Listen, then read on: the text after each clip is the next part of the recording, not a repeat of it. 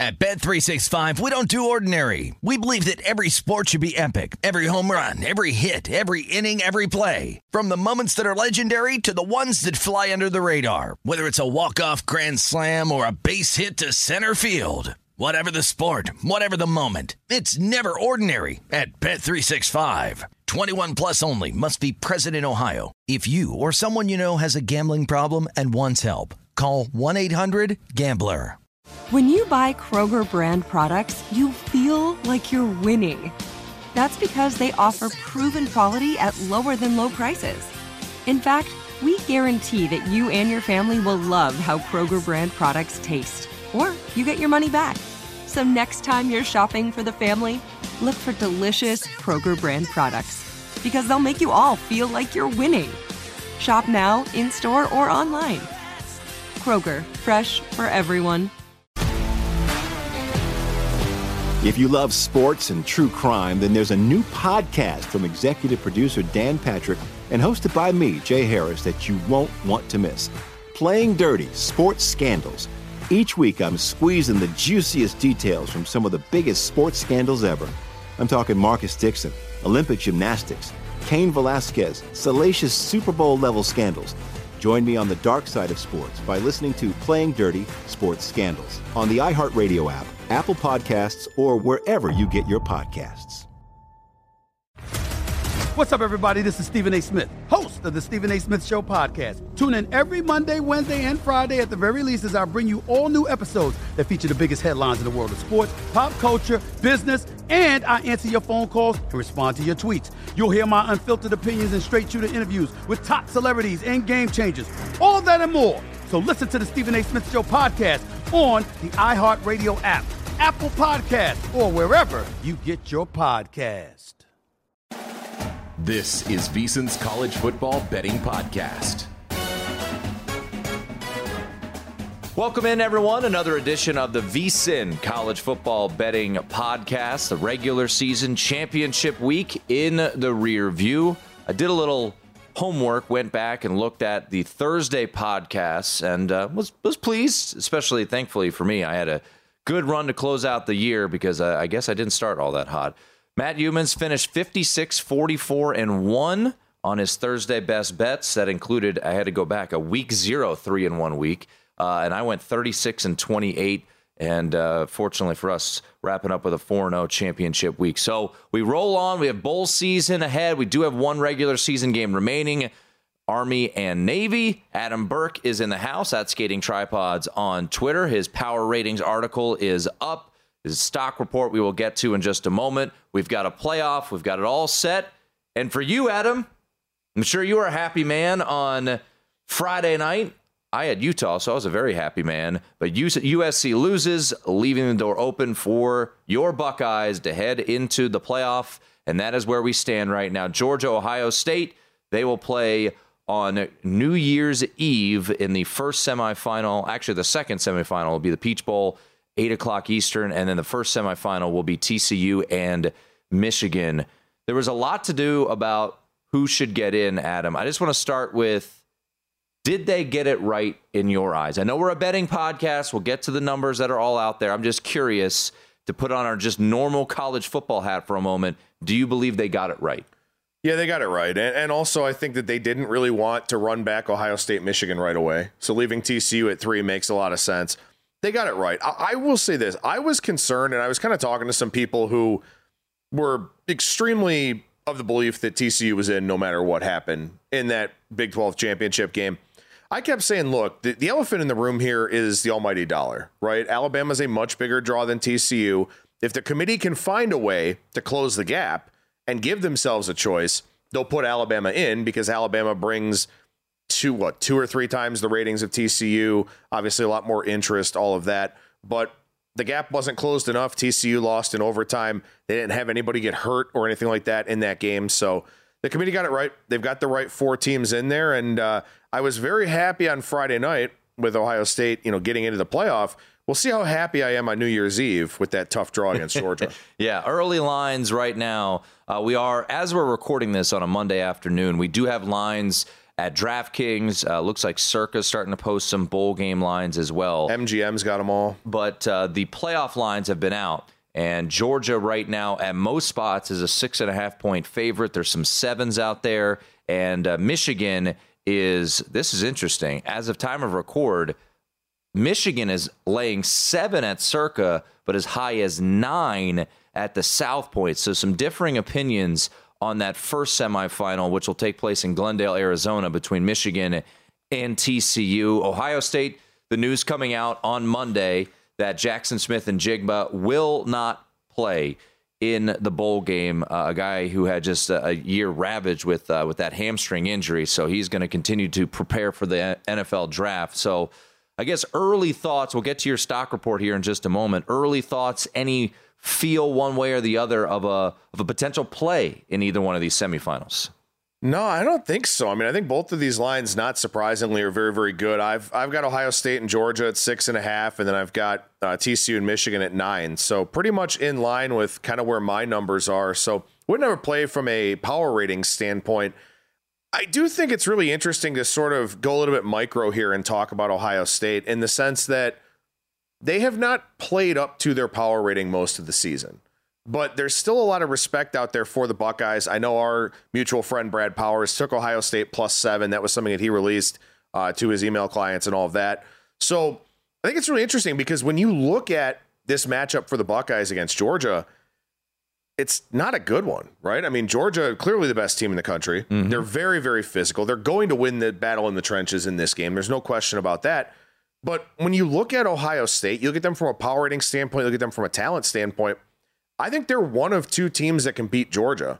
The other one's not in the college football playoff, and that's Alabama. So I just sort of look at this game and I think to myself, you know, this is not a good matchup for Ohio State physically, but you have to respect the talent that the Buckeyes have and having effectively a month to maybe get Miyan Williams healthy, to get TreVeyon Henderson possibly healthy, to at least be at full strength at the running back position despite not having Smith-Njigba at wide receiver. You look at the last four years of the playoff, there has been exactly one game decided by less than a touchdown. I mean, that just kind of goes to show you, and you can even go deeper back. Basically, in the entirety of the playoff, we've had the Sugar Bowl in the first year of the playoff, 2014. That was when Ohio State upset Alabama 42 to 35. The other semifinal was a blowout, Oregon, Florida State.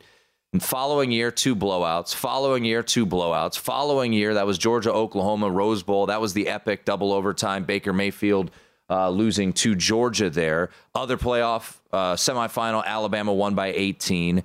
We have not had a history in this now going to be the ninth installment of the college football playoff, Adam, where we've had a close game. So we'll see how it plays out. Um, history would tell us that at least one, if not both, of these games is going to be kind of a snooze fest and a potential blowout.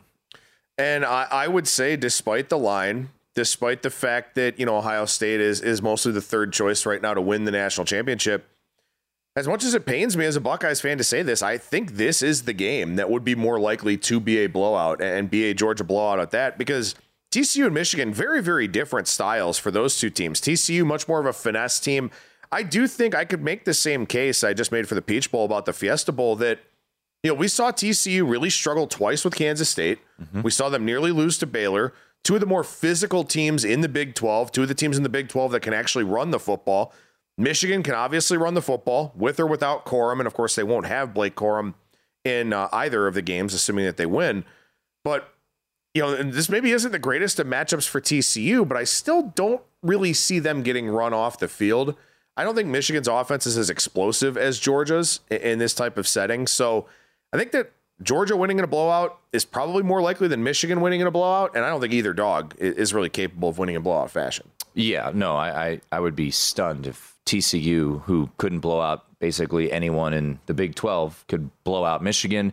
And, uh, you know, Ohio State, I think, has the capabilities of doing so, but not against a Georgia team that I was very impressed with what we saw on, on Saturday. I see that uh, things are really going well there uh, down in Baton Rouge on special teams, knowing all situations. That was uh, that was uh, painful, I imagine, for for some who uh, took the points. I know Matt Youmans uh, had the points with uh, with LSU in that spot. I just, you know, all day on you know Saturday, was kind of the talking point of, well, what would the line be if Alabama played TCU?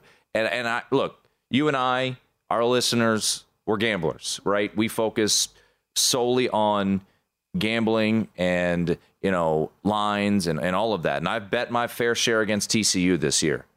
I, I didn't understand this discussion of, of Alabama. Games have to matter at some point, right? Even though every odds maker that you ever, you will talk to would absolutely have Alabama as maybe a touchdown or more favorite over a TCU team. Games have to matter, and they played 12 regular season games. TCU went undefeated. They had a common opponent in Texas, and TCU was the far superior team when you look at that particular game. They had a better win against Kansas State. So I get it. Alabama lost two games, one in overtime, one in a last second field goal, both coming on the road. But TCU lost one game, and it was in overtime on a neutral field in a revenge spot for their opponent. So I just don't know. Honestly, you know, Adam, if you wanted to make the case, it would be the case that Alabama deserved to get in over Ohio State because Ohio State, in their lone loss, got blown out as a you know a, a touchdown plus favorite at home. I, but I have no problem with this. You know, the precedent had been set for years, whether it's right or wrong. We haven't seen a two loss team make it. And we weren't going to see a two loss team that didn't even win their division make it into the college football playoff. So, you know, that's that's where I stand. I'm totally good with the with the playoff the way it is. I'll be honest, I kind of would have loved to see a rematch of Georgia, uh, Ohio State, and Michigan. I think that would have been a lot of fun. You know, ring in the new year. 17 million people watched that on uh, the Saturday after uh, after Thanksgiving. I think the viewership would have been tremendous, but you know TCU deserved to be the number three team in my eyes, based off of what they did this year. Have I bet against them a lot? Yes. Did I bet against them on Saturday? Yes. But they deserve to be here in my eyes.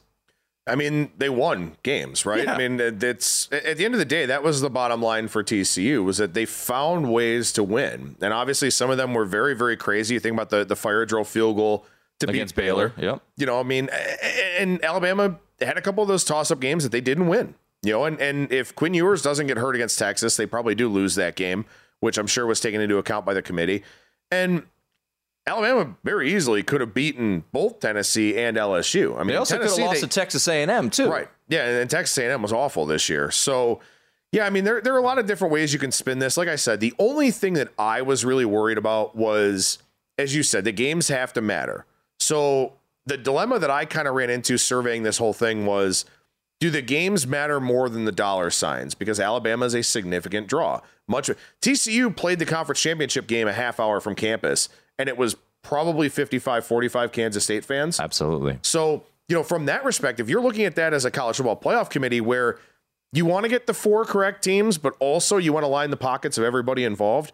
They could have found a way to make a decision to put Alabama in there, but thankfully they didn't. They made the right call for the sake of college football and the integrity of the playoff, not just for the dollar sign. So I give them credit for that because I honestly wasn't sure that that would be the case. So we've got bowl matchups. Um, we will have multiple podcasts for you guys throughout bowl season, trying to do some as close to bowl games as possible with updates on opt outs, injuries, whatever it may be, coaching changes obviously a lot has already transpired, and we're going to get to a very interesting bowl matchup early on in bowl season with a coaching change that happened on Monday. But before we jump into that, let's get to Adam's stock report.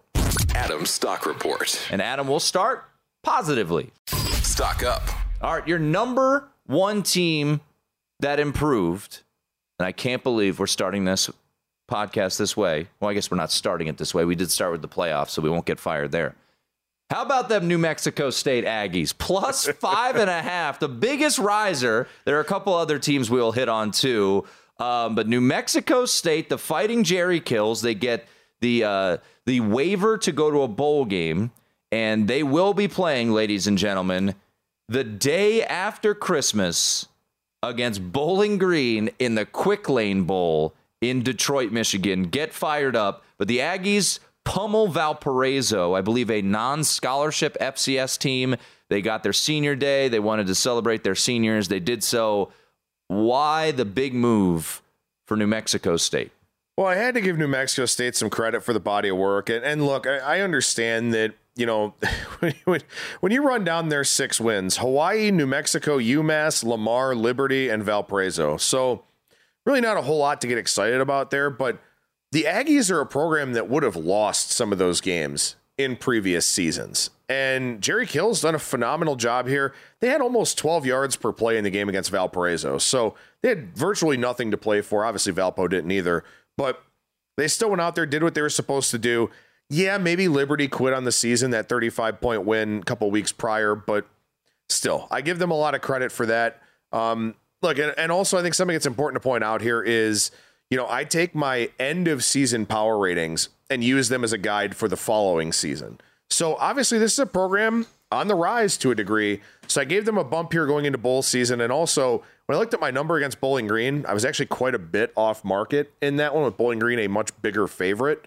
Uh, so I made that adjustment for New Mexico State. And Jerry Kill's not good in bowls, by the way. So we'll see what the Aggies do against Bowling Green, but I, I, gave them some love here at the end of the year. 65 to 3 win over Valparaiso. I believe they closed around a 32 point favorite. I did not have that one on my card this weekend. I, I wish I did. I wish they were all that easy, but they uh, they pummeled the uh, Valparaiso there as they head into bowl season. All right, two teams that won their conference championships in both impressive fashion. And we'll start with a team that I would say, for the most part this year, has been a disappointment where they started preseason couple of their uh, their losses going up to South Bend and getting absolutely manhandled by Notre Dame, losing the finale of the regular season to South Carolina, 31 to 30. But Clemson comes out, has what a series, two series with DJ Uiagalelei, and then Cade Klubnik comes in and was was really good, and they dominated North Carolina, a team that completely fell apart down the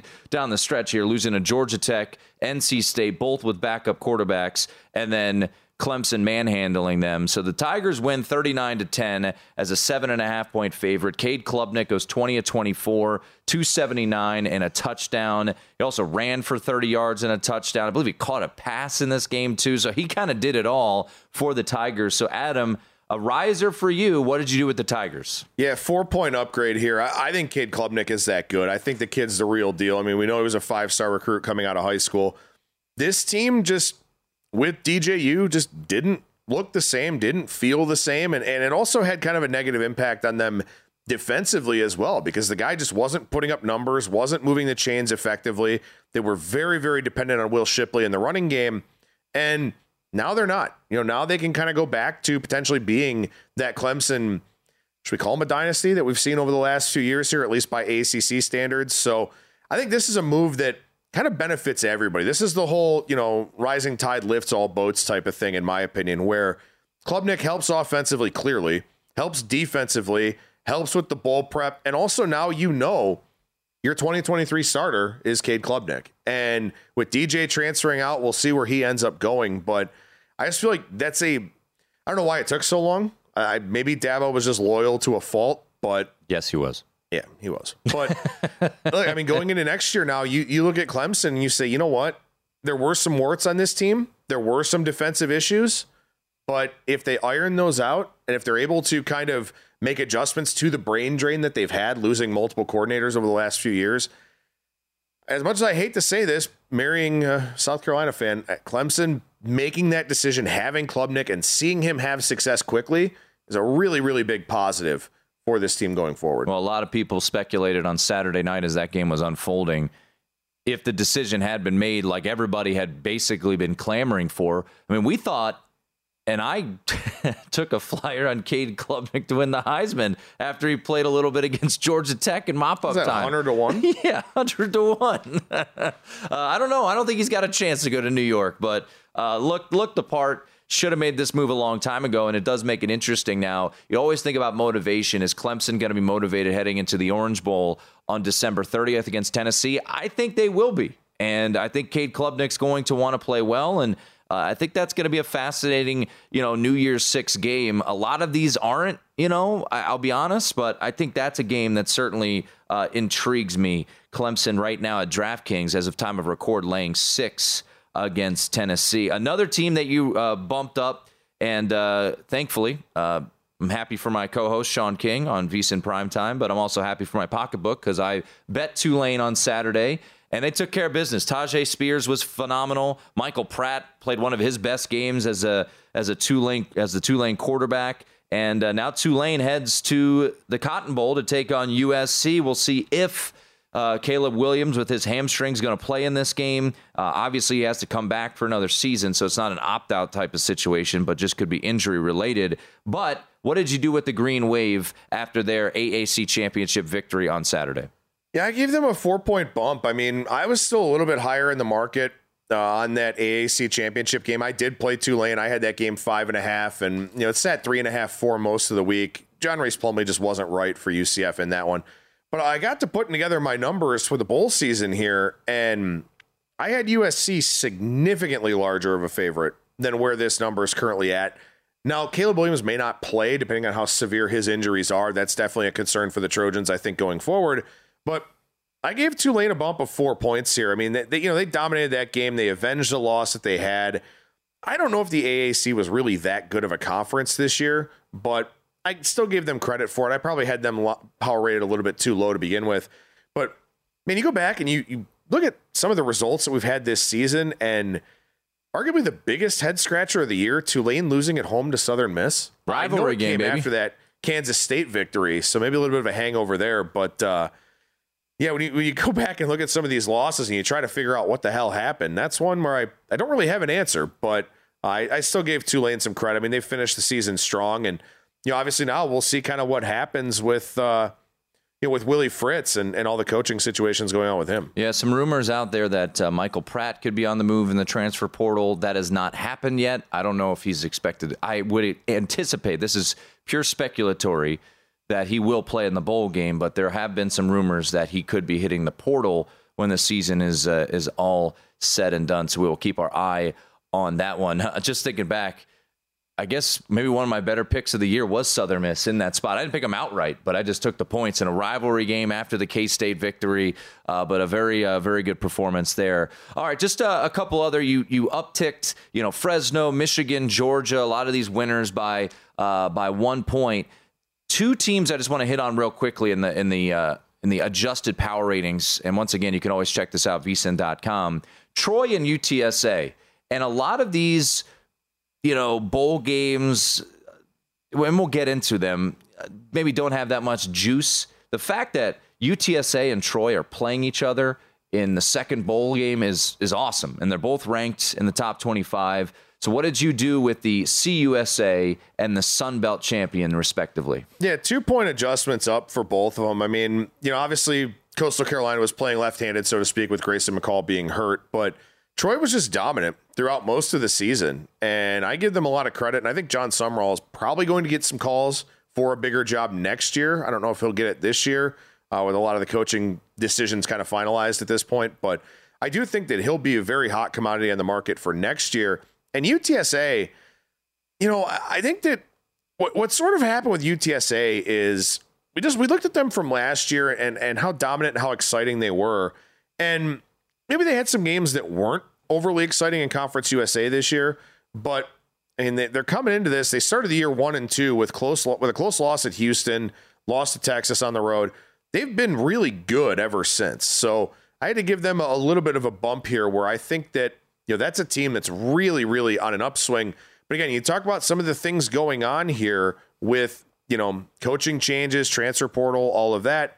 One of UTSA's co-offensive coordinators now appears to be getting the job at Oregon. He's 33 years old. So, again, a lot of young innovators getting jobs at, at major universities here. But you know, that's something I just maybe it'll segue into something else that we're going to talk about later on in the show. But head coaches get the headlines. I think the coordinators are a much bigger deal because those are the guys that work with the position groups, call the plays, all of that.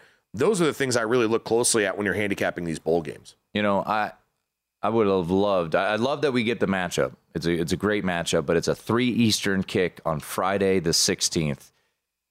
You know this is, and I know a lot of these got uh, bowl ties with different conferences and all of that. But if we could have figured out a way to have that Saturday the seventeenth, that primetime game, which is now SMU BYU because the Raiders game getting flexed out of uh, Sunday Night Football, which is a whole other bizarre circumstance where the Vegas Bowl is now pushed up, but uh, do like the fact that the uh, the bowl did come together where we get the two champs playing each other um, and an opportunity and a really good game there. So that's a that's a fun one to keep an eye on. Uh, if you're wondering what the spread is on the Cure Bowl, uh, looks like UTSA around a two point favorite, one point favorite at Circa at time of record, two and a half at DraftKings, one and a half at Caesars. So kind of average them all together under a field goal, uh, but a, a pick'em game uh, down there in Orlando. Uh, between UTSA and uh, Troy. So before we uh, get to the teams that took a step back in your power ratings. Any final thoughts on on who jumped up?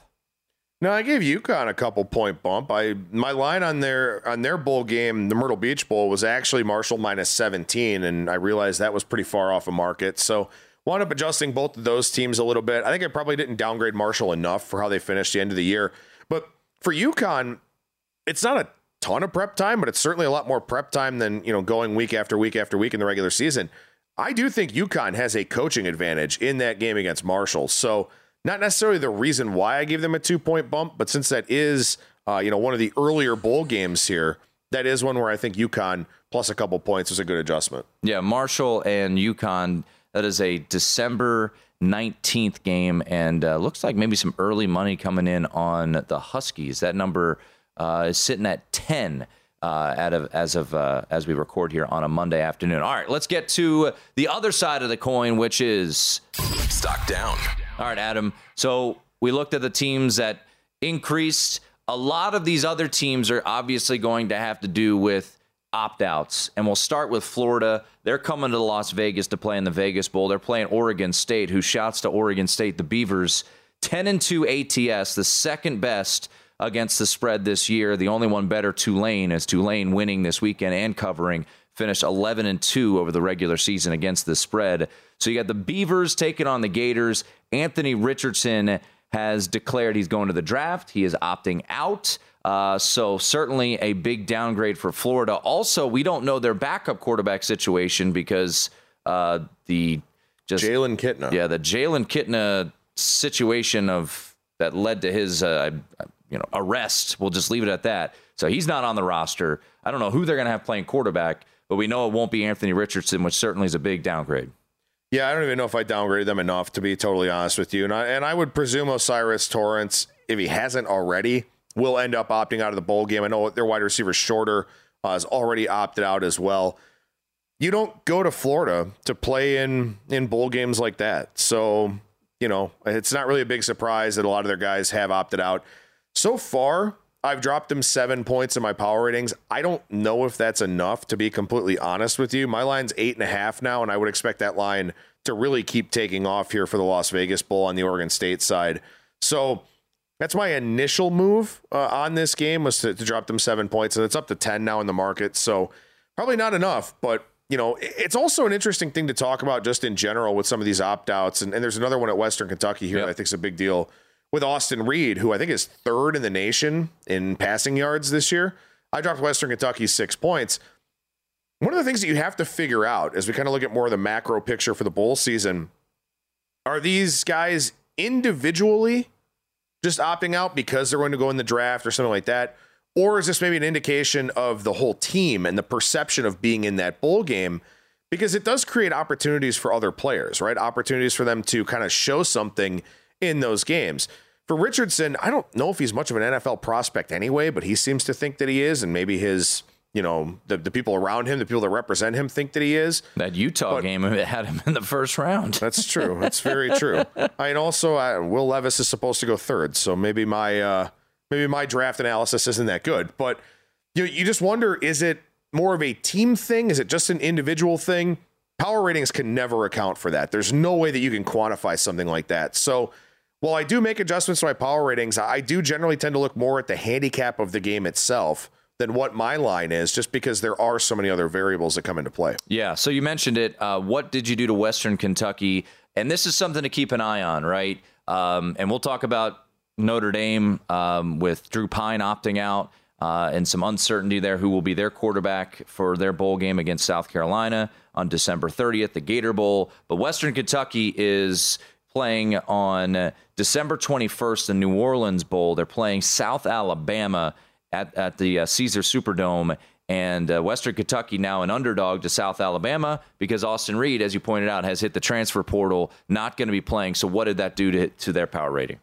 So I dropped Western Kentucky six, and that may not be enough here. But I mean, keep in mind, you know, they had Bailey Zappe last year, and then they wind up with Austin Reed this year, a transfer from, I believe, West Florida, uh, I want to say. And so, I mean, he came out, just put up huge numbers in a system that's designed for quarterbacks to put up huge numbers. I don't know who they have as the backup, so I dropped them six points, but this is an offense predicated on just being able to gain yardage and also they were really good at running the football too. I think they ran for about six yards per carry or so. So maybe they'll just rely on the run more. But I dropped them six points here, where you, you lose a quarterback that put up prolific numbers. It has to create some kind of adjustment. Speaking of, maybe I didn't adjust Tennessee enough, where I dropped them four more points here in light of Hendon Hooker being out, and I'm sure there will be other opt outs, possibly Jalin Hyatt uh, for that Orange Bowl against Clemson. Yeah, and I, I, you know, I haven't made a bet yet, and we're actually trying to think about when we should reconvene. Maybe we'll reconvene for a short pod on Thursday, you and I, Adam, just to talk about some of the opt outs, some of the transfers, if there's some early looks, motivation, the more you kind of dive into it. I'm staring at uh, all these games right now, and, you know, motivationally, Louisville and Cincinnati is another fascinating situation. It comes out on Monday that Scott Satterfield is leaving Louisville to go to Cincinnati. They are playing each other at Fenway Park on uh, on December 17th, 11 a.m. Uh, obviously, a weird circumstance with Cincinnati's head coach Luke Fickell going to Wisconsin. Now Louisville losing their head coach Scott Satterfield. So both teams will be without their head coach. They'll be playing at Fenway Park. I can't imagine the motivation is very high for either one of those teams. Uh, what did you do though with Louisville in the, with the news coming out that Scott Satterfield had departed? Yeah, so three point drop for me with Louisville. A lot of that has to do with Satterfield. A lot of it has to do with, as you mentioned, where he's going and how fascinating that's going to be because Cincinnati is making the move to the Big 12 next year. So if you're Scott Satterfield, right, you're obviously hitting the recruiting trail as much as you possibly can now in this short window that you've got before a lot of players commit. You got to hit the transfer portal hard as well. But also, there's a lot of incentive for you to give your new program as much information about Louisville as humanly possible so you can try and win this game and get a little bit of momentum changing conferences. So, yeah, I wound up dropping Louisville three points here. And, you know, obviously, I mean, Malik Cunningham's been banged up all year long and pretty much throughout his Louisville career. Is that something that, you know, maybe he takes into consideration here in this game? I don't know, but it, it, it, just felt right to give Louisville a little bit of a drop here in this game. All right. So we'll wrap it up. I don't want to go too in depth on these bowl games just yet because personally I haven't done all the prep. I just want to glance over. We've already hit on the playoff a little bit. Some of the more intriguing games to you, what jumps out? Um, you know, I'll mention this I'm going to be doing sidelines for the Vegas Bowl, so Florida, Oregon State, Oregon State, top 15 in the country. So, you know, they get an opportunity on what would have been a bigger stage if the Raiders game doesn't get flexed out of Sunday Night Football. So that is now instead of ABC prime time, it'll be ESPN at 11:15 a.m. Pacific time. Um, we talked about UTSA Troy. I think that's a, a, a, really cool matchup. How about the Kyle Vantrease Revenge Bowl and the Camellia Bowl? Georgia Southern against Buffalo. Uh, something there, uh, kind of interesting. Uh, I'll throw one to you, and I'm curious your thoughts. Air Force was a team that I that I know you eventually cashed your ticket on uh, for their it season win. Way too long. You had to sweat it a little oh. bit, but you got there. Uh, Baylor against Air Force. Bowl um, armed forces teams are usually pretty pretty good bets in the bowl season. Air Force is an underdog here against Baylor. Um, this this matchup is intriguing to me. They're catching six and a half. This game will be in Fort Worth, Texas. So you know Baylor not too far away, but obviously you know a big military state. So I think Air Force will have some some following down there. That game can be taking place on December 22nd. I think that's an interesting matchup there in my eyes. It is a really interesting matchup, and it's also interesting to me because it's one of my bigger overlays in the bowl season where I actually have Baylor about an 11 and a half point favorite in this game. The market is six, six and a half. Couple things. I think one, you do have to shade a service academy a little bit in a bowl game because they're very, very disciplined. You know they're going to be prepared. And as you mentioned, they historically have a great record of success in the bowl season. The second thing is, I mean, this game will be a rock fight, right? Baylor really wants to run the football. Obviously, we know Air Force is going to run the football. I think this total is probably going to go down from 47. And if you're expecting more of a tighter environment, you do have to regress your raw power rating line a little bit to kind of drag it down in a game that should be a lot of running, probably a lot of long possessions, stuff like that. So my line's a little bit high, I think at 11 and a half, but that is a fascinating game. And again, in particular, because you know the, the service academies just do really well. Troy Calhoun's an excellent head coach too. I think Dave Aranda's a good head coach. Baylor's a pretty good defensive team. That that might be like a 17-14 beat the hell out of each other kind of game. Last year, the Armed Forces Bowl ended on a, a last second field goal from Army. They did not cover, but got the win against Missouri 24 22. Uh, this is also the site of Army beating Houston 70 to 14 in 2019. And I believe Army had 10 drives and that had 10 touchdowns in that game. So uh, that's uh, that's one that, that intrigues me a little bit. Will Grayson McCall play in the Birmingham Bowl against East Carolina? Uh, that'll be a uh, game on December 27th at 6:45 Eastern. Obviously, Jamey Chadwell. Uh, you know, I guess the the prerequisite to be the head coach of Liberty is to get your ass kicked in your last game because uh, Hugh Freeze got that done uh, in his final game, and then uh, Jamey Chadwell and company got smoked against Troy. But uh, you know, interesting uh, interesting matchup there. Uh, we'll, we'll, go through all of these. I, I do want to hit on Notre Dame, South Carolina, real quick, and what you did with this number because this game, Drew Pyne and the people that I've spoken to apparently said Notre Dame was was very surprised that Drew Pyne hit the portal now and is not going to play in this bowl game. Uh, meeting with the media, Marcus Freeman on Sunday night after the bowl game was announced said that Tyler Buchner, the preseason starter, started against Ohio State, started against Marshall, then broke his collarbone, uh, has been practicing. He said he's full go. I'll believe it when I see it. This line is Notre Dame minus four and a half. There's some strengths there for the Irish, but the quarterback play is a massive question mark considering Drew Pyne is gone and uh, you know, Spencer Rattler, assuming he plays, has been playing much better these last couple games.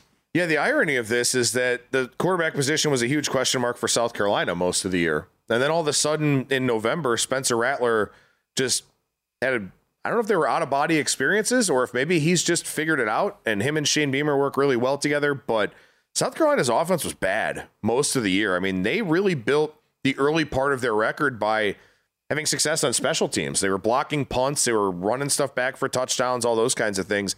The offense was horrific. And then all of a sudden, they hang a big number on Tennessee. They beat Clemson for the first time in a million years. They are riding into the bowl season with a ton of momentum. There's a ton of momentum at that university in general right now for that football program. I would fully expect Gamecock Nation to travel very, very well down to Jacksonville for this game. I don't know if the Notre Dame fan base will be as intrigued, as fired up as South Carolina's will be. I have this they will line. Not tell, I'll tell you right now. I have this line Notre Dame minus six, but again, I mean, you know, Pyne leaving is kind of a weird thing. They they've had you know been in a state of flux at the quarterback position. And South Carolina's just having fun with it. I mean, last year they didn't even have a quarterback in the bowl game. It was Dakereon Joyner, who was recruited as a quarterback, became a wide receiver, went back to play quarterback, and I think in the bowl game he was like nine of nine for like 300 some yards or something ridiculous.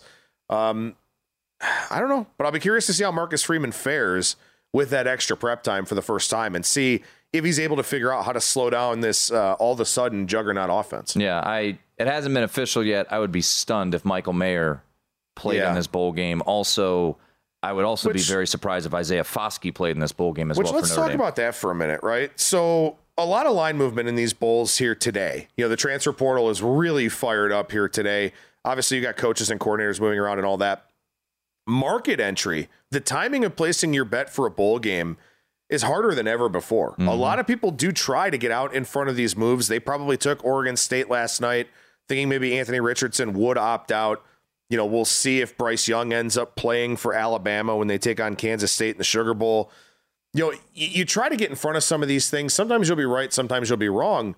But you know that South Carolina line is down to four and a half now. Is that because of Pyne, or is that because of the expectation that maybe Michael Mayer, who's been virtually the whole passing offense for mm-hmm. this team all year long. Maybe it's the assumption that he's not going to play. So you try to read into some of these things. For example, as we're talking here, as we're recording, uh, the line for Eastern Michigan and San Jose State is dropping a little bit. Brent Brennan has been rumored to possibly be in consideration for the Stanford job, San Jose State's head coach. Is that maybe an indicator of something like that going on?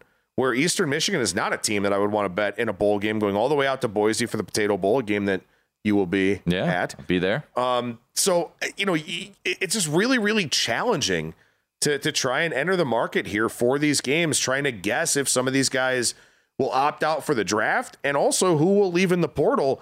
If a coach leaves, you can assume there will be a mass exodus from the portal, but it's really, really hard from a market entry standpoint unless you're out there trying to grab numbers. It's hard to handicap these games so far in advance. One game, uh, and I joked about it. You know, Washington, I think, has got to be pretty bummed out because if USC wins on Friday night, Washington's going to the Rose Bowl, and instead they have to go to the Alamo Bowl against Texas. So the opponent certainly maybe adds some intrigue. The fact that it is a top 25 Texas team. Michael Penix announced he's coming back. No opt out there. Did you hear how he did it? I did not.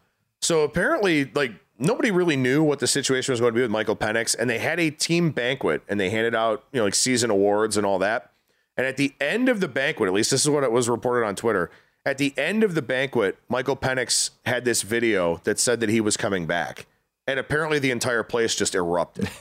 So, So- they're going to be pretty juiced up for that game, and they could score some points. Uh, they're laying three and a half, so that's certainly a bowl game that uh, that I am pretty uh, am pretty intrigued Sark about. up against his former team too. Yeah. I, I like when these little storylines kind of come All right, give me a little couple bit. more that uh, you get the the true battle of Kansas, Arkansas against Kansas, uh, Missouri too chicken to play uh, Kansas in a bowl game, so the Liberty Bowl, Arkansas and Kansas. KJ Jefferson announced he's coming back, so he will be playing in this bowl game, which I think adds some intrigue to that one as well. Uh, get, before we uh, sign off, and once again, I think you and I have uh, determined we'll we'll come back on Thursday, just kind of hit on a couple other maybe notes that we we like from these early bowl thoughts. Um, but a couple bowl games that, that that intrigue you. Obviously, we haven't really hit on any of the New Year's Six games either. Well, from a betting standpoint, I really like Utah against Penn State in the Rose Bowl. Penn State is a team that beats up on inferior competition and really doesn't play well against teams that are on their level or better. Utah is better than them. So I do think Utah, especially with what happened in last year's Rose Bowl against Ohio State, that back and forth game, they want to win this one. I think anything under field goal is way too low. Yeah, and it opened a pick at DraftKings and got bet up to two and a half, and it looks like they're trying to keep it at two and a half. It looks like three will hit, happen at some point. Uh, we haven't seen anyone here in Las Vegas. I guess Caesars is still has two and a half. Uh, we had Hans Olsen on, who covers uh, played at BYU but covers Utah football now up in Salt Lake City, and he said that you know Kyle Whittingham, in addition to obviously wanting to win, this is pre Pac-12 championship, but he said he really wants to win a Rose Bowl, and uh, you know certainly over time, some of these games have lost some of their luster. Uh, you know, just because of the way the playoff is is, is uh, situated. I think Utah is going to be incredibly motivated. I think Penn State will be motivated too, but I I, I tend to agree with you on that one. I think Utah's uh, is certainly worth a look in that spot. Massive coaching mismatch. James Franklin is good off the field. I don't think James Franklin is good on the field. And Kyle Whittingham's a top 10, top five coach in college football. Massive coaching mismatch. I will not be betting this game, but I think it's hysterical that the total for Iowa and Kentucky is 31 and a half. I think that is absolutely ridiculous. Who's playing quarterback? I who knows? No Uh, Will Levis. Wildcat for Kentucky. They're just Yeah. going to run the ball. They're going to play triple option and run the ball 60 times. One other one I think we should mention really quickly here because I'm curious if by the time we reconvene on Thursday, if this line will have moved for Christmas Eve, the Hawaii Bowl, Middle Tennessee and San Diego State. San Diego State goes to Hawaii every other year. Mm-hmm. This is a vacation for Middle Tennessee. I mean, yeah, they probably want to go out there and win. I guess you don't want to travel, what, probably 10 or 11 hours to go out there and get your ass kicked. But, you know, San Diego State, they play there all the time. So I don't know if this maybe doesn't feel like that much of a prize for them, but, you know, they are out there quite often to the point where they'll probably be a little bit more focused on that game than Middle Tennessee will. Yeah. Um, Wisconsin, from my understanding, I think Jim Leonhard's still going to coach this game. Um, I guess nothing's really been set in concrete on that one. They play Oklahoma State. Spencer Rattler, who somehow still has eligibility, has uh, entered the transfer portal. So, all right, there you go. Wait, what? Yeah. I believe I believe I saw Okay. that. Yeah, I mean, just double check. I thought I saw it. that uh, The- the I'm not I'm Spencer. Sanders. Excuse me, Spencer you go. Sanders, not Okay. Spencer Rattler. My I beg your pardon. Spencer Sanders has entered the transfer portal, so uh, he will not and be playing. What a mess Oklahoma State was at the end of the year. Yeah, they were a fun team to fade uh, down the stretch. All right, that's going to do it uh, for this edition. I know we were kind of all over the place. We'll uh, we'll try to put our thoughts together a little bit more, and we'll have more on uh, some of the opt outs that I imagine will come out throughout this week. More people hitting the transfer portal, maybe more coaching changes. Uh, so we will get you updated on all of that. Uh, Adam and I will be back on Thursday. Matt Youmans will join us next week as we get closer to bowl games. They have Army Navy this weekend. We'll do a little bit on Army Navy on Thursday as well. And then next week is when the bowl games start. First one on December 16th. Two bowl games on that day the Bahamas Bowl and the Cure Bowl. But that's going to do it. Make sure to check out all of Adam's written work on vsin.com. We will also have our bowl betting guide. We'll have a file on the website with previews of every single bowl game as well. So make sure to stick around to vsin.com. We'll have updates on all of that. But for Adam Burke at Skating Tripods on Twitter, I'm Tim Murray. We'll be back later this week with another edition of the VSIN College Football Betting Podcast.